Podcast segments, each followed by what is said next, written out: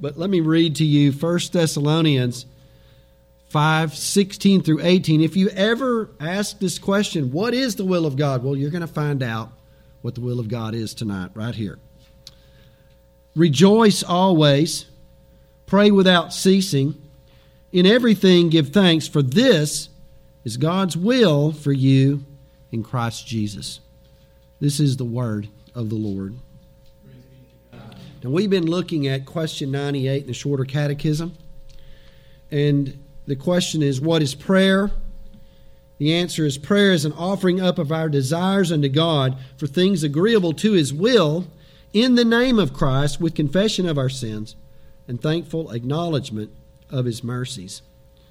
You know, one of the things that I ask myself, where does such an answer come from? What is prayer? Where does that kind of an answer that's so well constructed, so inclusive of everything that's in the Bible, where does that come from? Where do we get an answer like that? Well, we get an answer like that from men who framed the Westminster Confession of Faith, the shorter catechism, and the larger catechism. To be able to write such full answers, we find men who gave themselves to what's called systematic theology. Now, I don't know where I got this definition. I'm sure I got it from some really good book.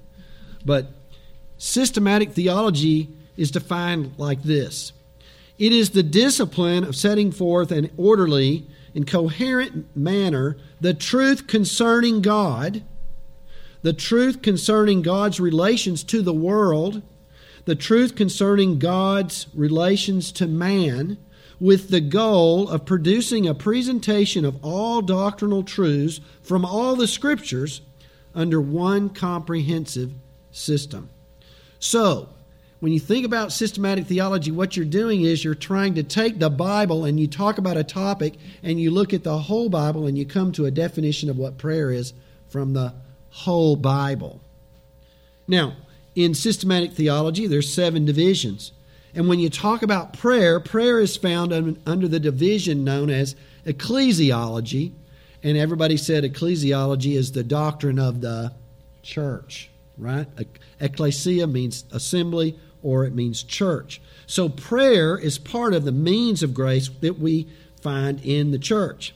So when we study the doctrine of prayer in a systematic way, we're going to pull all these different parts of prayer together in order to come up with this wonderful definition. I think the best way to think about how they do this is just think about what we do on Sunday morning and Sunday evening normally. Sunday morning and Sunday evening normally we study a book of the Bible. We went through we've been we're going to go back to Philippians, but we're working on officers now. And we're going to go back to 1 Samuel. Uh, right now we're working on prayer. And I think one of the things that's always good to do is leave off the book and go do some studying on prayer. I can't get I can't ever think that's not a great idea. But we'll go back to 1 Samuel. But what do we do normally is we go through a book, verse by verse by verse, and we see a doctrine and we see what prayer is in Philippians, and we see what prayer is in 1 Samuel, and we see what prayer is in other parts of the Bible. And then these guys, these really smart men in 1643 to 1647, they all get together, 122 of them, and they for four years, five years, they sit there and they work really hard and they come up with these beautiful answers, comprehensive answers from all the scriptures. So, for instance, where does this statement like this come from? Prayer is an offering up of our desires unto God for things agreeable to his will. Where does that come from? Well, let's just think about some of the things we've studied. In 2 Samuel 7, God tells David, I'm going to make you a dynasty. I'm going to make you uh, to have a dynasty on, on your uh, throne. Somebody will sit forever. Now, we know he's talking about Jesus, and what does David do? David says, Do as you have said. he lines up his will to God's will we see we studied Jeremiah. God told Jeremiah what not to pray for, He told Jeremiah what to pray for, and Jeremiah didn't pray for certain things, and he prayed for those things he was told to pray about. We've, we've talked about Elijah. Elijah is one of the ones the men have been talking about in, the, in our study on Saturdays. Elijah tells Ahab it's going to rain. And then, instead of going, Well, I know it's going to rain, I'll just go sit on my hands. That's not what he does. He goes up to the top of the mountain. He, I, am kind of, um, kind of envious of his flexibility because he's able to squat with his head between his knees. And I used to be able to do that. But he can do that, and he does it. And he prays seven times. He sends his, you know, his friend, his servant there to go out and see if there's any rain coming. And finally, he sees a hand coming across the sky. It's a dark hand, and rain is on the way. What is he doing there?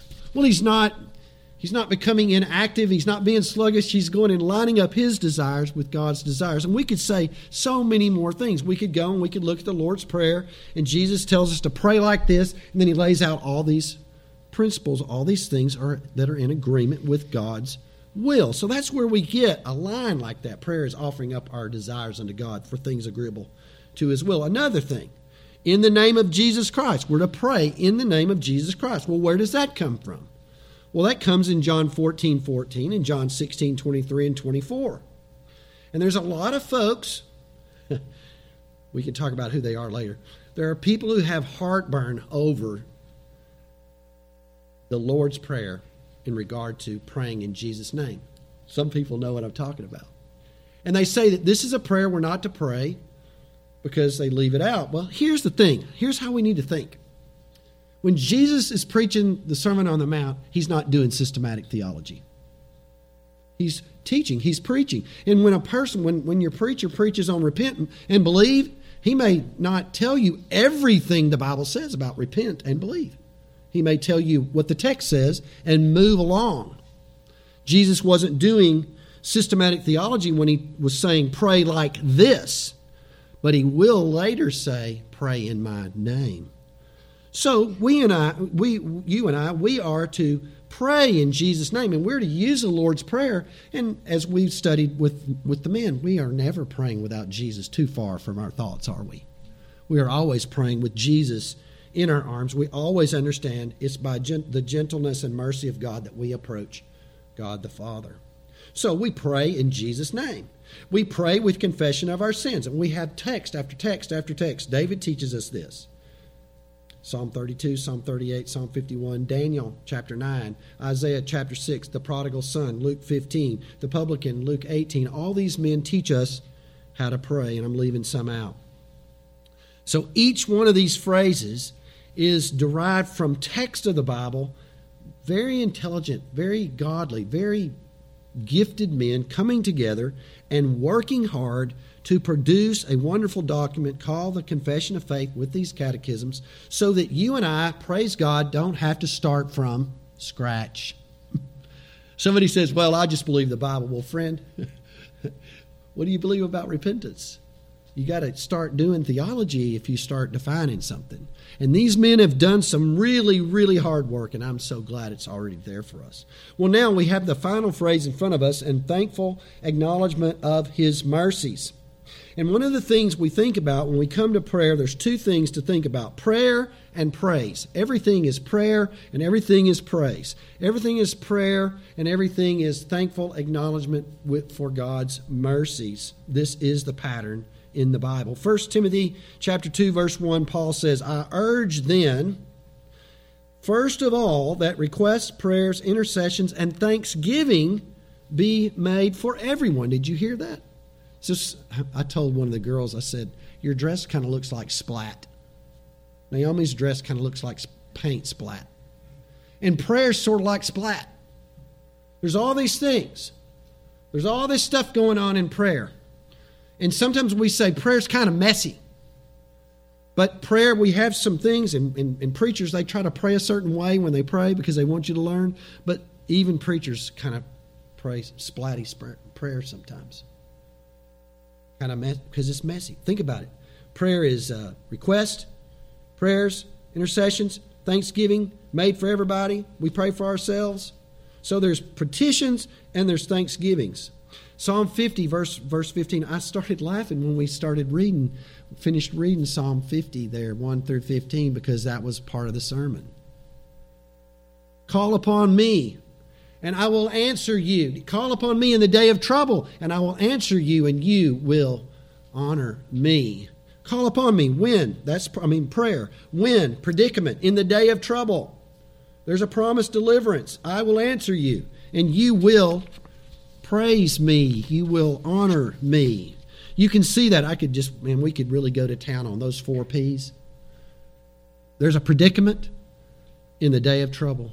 There's you to call on the Lord in the day of trouble. God promises to deliver you, and you will praise Him. Prayer and praise, prayer and praise. Now, let me give you those two points as we come to the Lord's Supper. Petitions should never cease, and praises should never cease. Petitions should never cease. Occasions, guys, occasions that prick us to pray occasions that prick us to pray, circumstances that summons us to pray.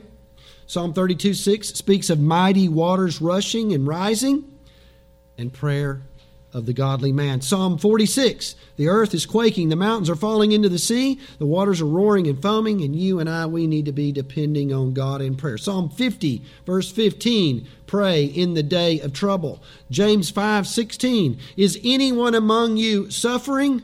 Then when? Then pray. Circumstances call us to pray. Occasions call us to pray. There's times when we feel overtaken by sin to the point of, one writer says in the Bible, heart failure. We feel like we're going to fail. Our hearts are going to fail. Sins are going over our heads, and these are all things that prick us to pray. One of the things I shared with our men not long ago is, is there was a woman. She, she uh, gave herself too much fast acting insulin. She'd never done this before. She said, Pastor Mark, this is the first time I've ever done this. I made this mistake. I can't believe I made this mistake, but I made this mistake. I called poison control. They told me to go to the ER immediately. So they all get in their car. They take the two babies. They go to the ER. Her mom and her mother and father in law pick the babies up, and she stays at the hospital for five hours with her husband. And she was fine. But this girl, she's a little bit uh, she contemplates things, and so she goes home and she starts really realizing that she she could have died. And she said, "I just don't know what to do with my feelings. I don't know what to do with my fears." And I told her, I said, "God would have you use this as occasion to think about dying." God would have you to use this as occasion to draw near to Him. I quoted for her as I was walking out there by my retention ditch I quoted for her Psalm, Ecclesiastes 7, verse 2. I said, It is better to go to a house of mourning than to go to a house of feasting. And here's the reason because that is the end of every man, and the living person takes it to heart. I said, You need to take this to heart. You need to think about this. It's not fun to think about. This is like going and talking to the insurance guy, and he's telling you, you know, well, if you die, she gets so much money, and if she dies, you get. I mean, nobody wants to talk about this stuff. But you need to talk about this with your husband. You need to talk about this with your mother and father in law if you want to. You need to talk about these things, and then you need to draw near to God. I said, those little girls sitting at that table while you feed them, get the Bible out and read it out loud to them. Pray over them with your eyes open. Do some things you've never done before. Pray and walk with God in ways you've never known before. And live 60 more years. Go on and live. But use this opportunity. This is what we mean when we say occasions prick us to pray. We also hear James saying in James 5 16, Is anyone cheerful? He's to sing praises. So we get the balance. We're going to come to that in just a minute. But you and I, on occasion, these occasions, they are to prick us to pray. So, second, commandments prick you to pray without ceasing. See, occasions prick us to pray, but the commandments of the Lord prick us to pray without ceasing. 1 Thessalonians 5:17 pray without ceasing Ephesians 6:18 always keep praying for all the saints. Jesus says in Luke 18:1 he tells them he tells his disciples a parable and then he tells them this and he says so that you will not lose heart and always what? Always keep praying at all times. This command it kind of rubs us up the wrong way, doesn't it? I would rather have a few occasions, but I have a command that tells me not to stop praying. And Calvin writes this He says, For however much after our heart's affairs may prosperously flow, an occasion for happiness surround us on all sides, still there is no point in time where our need does not urge us to pray. what need can we have when everything is flourishing? Well, this is how Calvin answers it. No matter how good things are, no matter how great the harvest is, no matter how free from adversity your life happens to be, you and I need to pray at all times. And here's an example Give us this day our daily bread. You and I have daily bread. You and I, we have an abundance of income. You and I have food and plenty of things, and all our property seems to be going up in value. Our personal training business might be going really well. But apart from God's blessing, all of it can go away. Apart from God's smile on your business, it will stop. Apart from God's smile on your taste buds, you won't even taste your food. I can't even think, I don't even want to think about that. because, you know, food's one of the great delights of life. And when we go home tonight, don't we like to taste our food? Without God's smile, there's no taste of our food. Without God's smile, the food you eat won't even nourish your body without God's benediction. So we have a need to pray, even when things are good. We are constantly in threatened, uh, threatened at every moment at times. Just like this woman I told you about, we have our fears, and we need to rehearse Lord, I will be afraid apart from you. We need to rehearse what it says in 2 Timothy 1 7. I have not been given a spirit of fear I've been given a spirit of power and love and of self control. When are you and I to cease confessing our sins? And when are you and I to cease our warfare with the world and the flesh and the devil? You know, I remember back in those year, years, I understood what uh, President Bush was doing when he wrote Mission Accomplished after a certain thing, after 2001 and all. But, friend, mission not accomplished when it comes to warfare against the world, the flesh, and the devil. No, no, no, no. Mission not accomplished, not until you get to heaven, not until Jesus comes back. So we are always at war with the world, the flesh, and the devil. And if you and I, we are to pray not to be led into temptation. And if we find ourselves in temptation, look for the way of escape that's provided and then get out the door. Leave your cloak in somebody's hand if necessary. We are not to ever seek, uh, stop seeking the kingdom of God and his righteousness. And let me just say that this is the pastor talking now. This is the pastor talking, okay? This is what the Saturday night crowd needs to, I mean, the Sunday night crowd needs to hear, okay? This is just in passing. It doesn't have to be nine hours of words. You hear that? Doesn't have to be nine hours of words.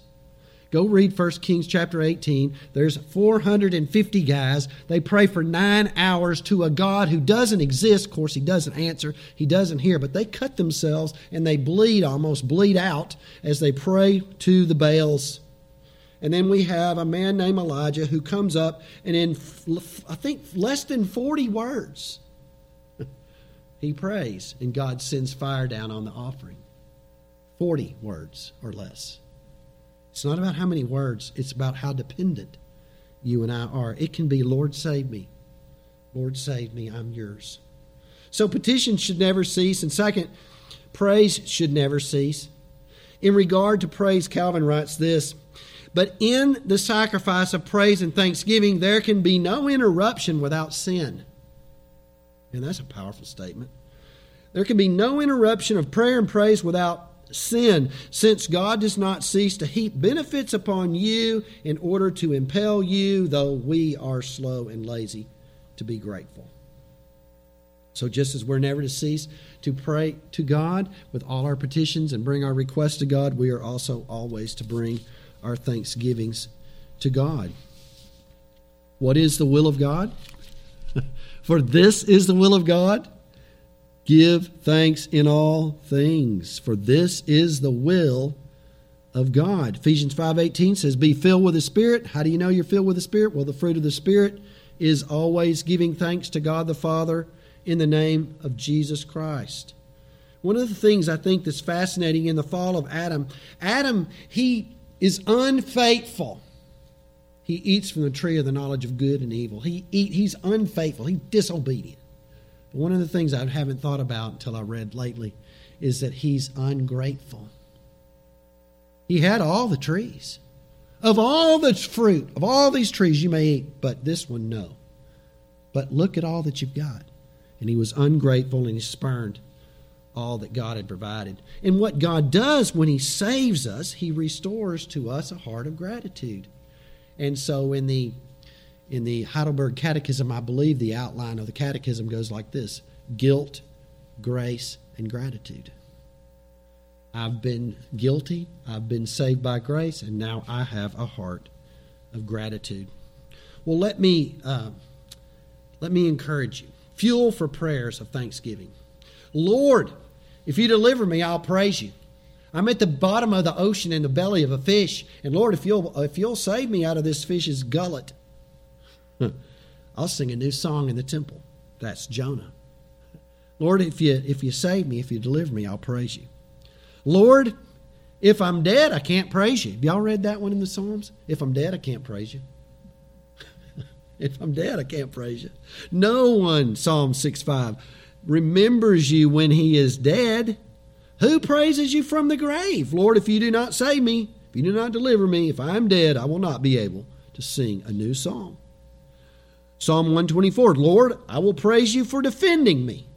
If the Lord had not been on our side when men attacked us, when their anger flared up against us, then they would have swallowed us.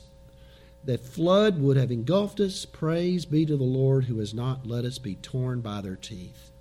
One more Psalm 4 6. Do not be anxious about anything, but in everything by prayer and petition, with thanksgiving, let your requests be made known to God. So here we have this. These are extremities. Lord, I'm being driven by these extremities. I've got all these anxieties. I'm going to bring them all to you. But why did you have to throw that phrase in there with thanksgiving? Can I be a little grumbly? Can I be just a little complaining? Can I just be a little upset? Can I blame you for some of this stuff? well, let me tell you something. You can.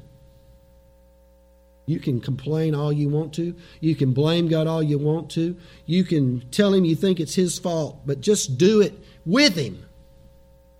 Go present yourself to Him and don't, don't ever stop. Because then, when you're with Him, He's going to work it into you that you begin to pray prayers agreeable to His will, because that's where it happens. And so in the summer of 1987, Mark Wheat is in his summer semester Greek reading class. I've taken six hours of Greek, and I am in a Greek reading class, and the teacher has assured me that I would be okay. I get in there and I realize I'm in a class with guys who had 24 hours of Greek and guys who had 16 or more hours of Greek, and I had six hours of Greek. And so I find myself for four to six hours translating my Greek assignment of 16 verses every day. every day. For four to six hours. And man, I was burning the oil and I was agonizing and grueling, but it's one thing to gruel and one thing to agonize, and it's another thing to complain and be sinful in my attitude about it all. And then I came to my next assignment, which was Acts 16. So I put my head down and I began to translate. And Paul in Acts chapter 16, he cast a spirit out of a slave girl. And, and you know, of course, that means that those men who were making money off of her, uh, predicting the future, they got angry. These uh, men seized Paul and Silas. They drugged them before the authorities and falsely accused them and attacked them and stripped them and beat them on beat their backs until they were bloody and cast them into a prison and their feet are in stocks. I'm being forced to translate every single word because I don't understand some of the Greek at this point. I'm looking up every single word and finding out what each one of the words means. I get to verse 25. And it says that Paul and Silas, while they're in the stocks, it says they were grumbling and complaining. No, that's not what it says. It says they were praying, listen to the balance. They were praying and they were singing hymns of praise to God. They were praying and they were praising. And I mean, they didn't have any reason to, right? I mean, hey, I'm translating stuff and I'm over here working really hard and I'm just complaining out loud as I can, you know, and sinning against God. And here are men who are in a much bad, much worse situation than me. And they are praying and they were singing hymns of praise. And the, what made it worse for me was when I looked at what it meant when, when uh, the word listen. It says the prisoners are listening to them while they're in prison. And this is how they were listening. They were listening like that. That's how Luke was writing that they were listening to, to them. They were listening to them as if they were doctors listening to someone's heart. They had no stethoscopes in those years, but they would listen like they could. They were listening carefully to these men. And don't you know that if, don't you know, there's enough TV shows out there today, you know that people don't sing and pray out loud in prison? More, I don't think they do. This had to be a freak show for guys to be praying out loud and singing hymns when they've been beaten to a pulp. And so I'm convicted, and I'm asking God to forgive me for not praising Him in the midst of this trial. If there's anything I can say to you that I've learned from prayer is that God would have me come to Him with all of my problems, even blaming Him, even being angry and upset with Him. He would have me come before Him and not allow anything to keep me from that place. Even as I translate, or even as you read your Bible, keep reading your Bible. And as you are there, you will find this definition of prayer to start making its way into your heart. God will begin to teach you. he will begin to teach you to offer up prayers according to His desires. He will teach you to pray in Jesus' name. He will teach you to confess your sins. And He will teach you to sing hymns of praise even when things are very difficult. We have an opportunity tonight to participate in the supper. And Jesus institutes the Lord's Supper on the night he was betrayed. He took bread, he blessed it, and then he broke it and he gave it to his disciples. He said, This is my body, take it and eat. He said, This is my blood, take it and drink. And tonight we have an opportunity to remember what he did, the opportunity to preach what Jesus did as we take the bread and the wine until he comes. We have an opportunity to commune with him as we eat and drink.